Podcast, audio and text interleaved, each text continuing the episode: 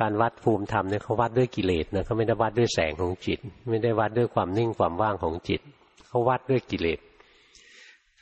ตรงที่ยาน16อ่ะยานที่16อ่ะชื่อปัจเจเวคขณญาณนะคือการวัดกิเลสนั่นแหละวัดว่ากิเลสอะไรถูกทำลายล้างเด็ดขาดแล้วกิเลสอะไรยังเหลืออยู่อะไรเนี่ย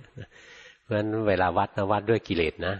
ไม่ใช่วัดด้วยแสงด้วยความสงบด้วยสมาธิอะไรเงี้ยเลวไหลที่สุดเลยคำสอนเลวไหลนี่เต็มไปหมดเลยนะพวกเราต้องระมัดระวังให้ดีนะมันนอกรีบนอกรอยมันหลอกให้เรานึกว่าบรรลุแล้วถ้าเราไม่ได้เจริญวิปัสสนายังไงก็ไม่บรรลุหรอกไปนั่งแต่งจิตให้นิ่งให้ว่างแต่งอย่างโน้นแต่งอย่างนี้ไม่บรรลุหรอกต้องหัดทำวิปัสสนาทำวิปัสสนาได้ต้องแยกธาตุแยกขันธ์เป็นซะก่อน